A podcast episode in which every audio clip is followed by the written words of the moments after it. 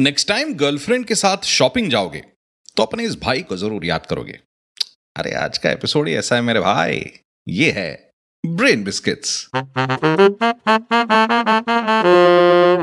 Baby ये colour कैसा लगा पूछने वाली लड़कियाँ? ये नहीं जानती कि बाबू सोना बॉयफ्रेंड को उससे कम कलर्स नज़र आते हैं। एक रिसर्च ये बताता है कि लड़कियों को कलर्स को परखना और उनकी शेड्स को डिफ्रेंशिएट करना, मर्दों से बॉयज़ से, पुरुषों से बेहतर आता है। ये कौन अकलमंद साइंटिस्ट्स है भाई, जो ऐसा रिसर्च करते हैं?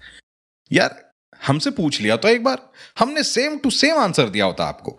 इतना सेम होता कि ऐसे लगता कि बाजू वाले की आंसर शीट से कॉपी किया है। मूविंग ऑन मेल्स और फीमेल्स को एक रिसर्च में एक ही चीज़ दिखाई गई और दोनों ग्रुप्स ने उसी चीज़ के जो रंग है वो अलग अलग पहचाने, उसकी शेड्स को अलग अलग पहचाना।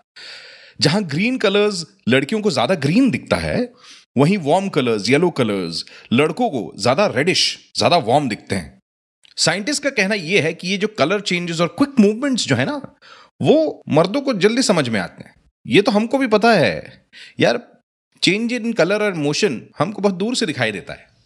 बाप का लाल होता हुआ चेहरा और चमाट मारने के लिए आगे आने वाला स्लो मोशन में हाथ हमको बहुत जल्दी दिख जाता है।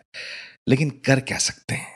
जिसको पढ़नी है, पढ़ती है और पढ़ने के बाद लाइफ पूरी ब्लैक एंड व्हाइट हो जाती है। ओवरऑल स्कूल से कॉलेज तक हमने बस यही सीखा है कि लड़के हर काम में निकम्मे होते हैं और लड़कियों को सब कुछ लड़कों से बेहतर आता है। ब्रेन बिस्किट्स पर ऐसे वाहियात और फालतू रिसर्च के साथ साथ कुछ इंटरेस्टिंग और मज़ेदार फैक्ट्स भी आपको सुनने मिलेंगे। शो फ्री है, देश आज़ाद है तो फॉलो कर लो यार।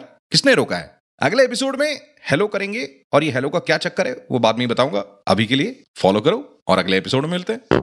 thank you.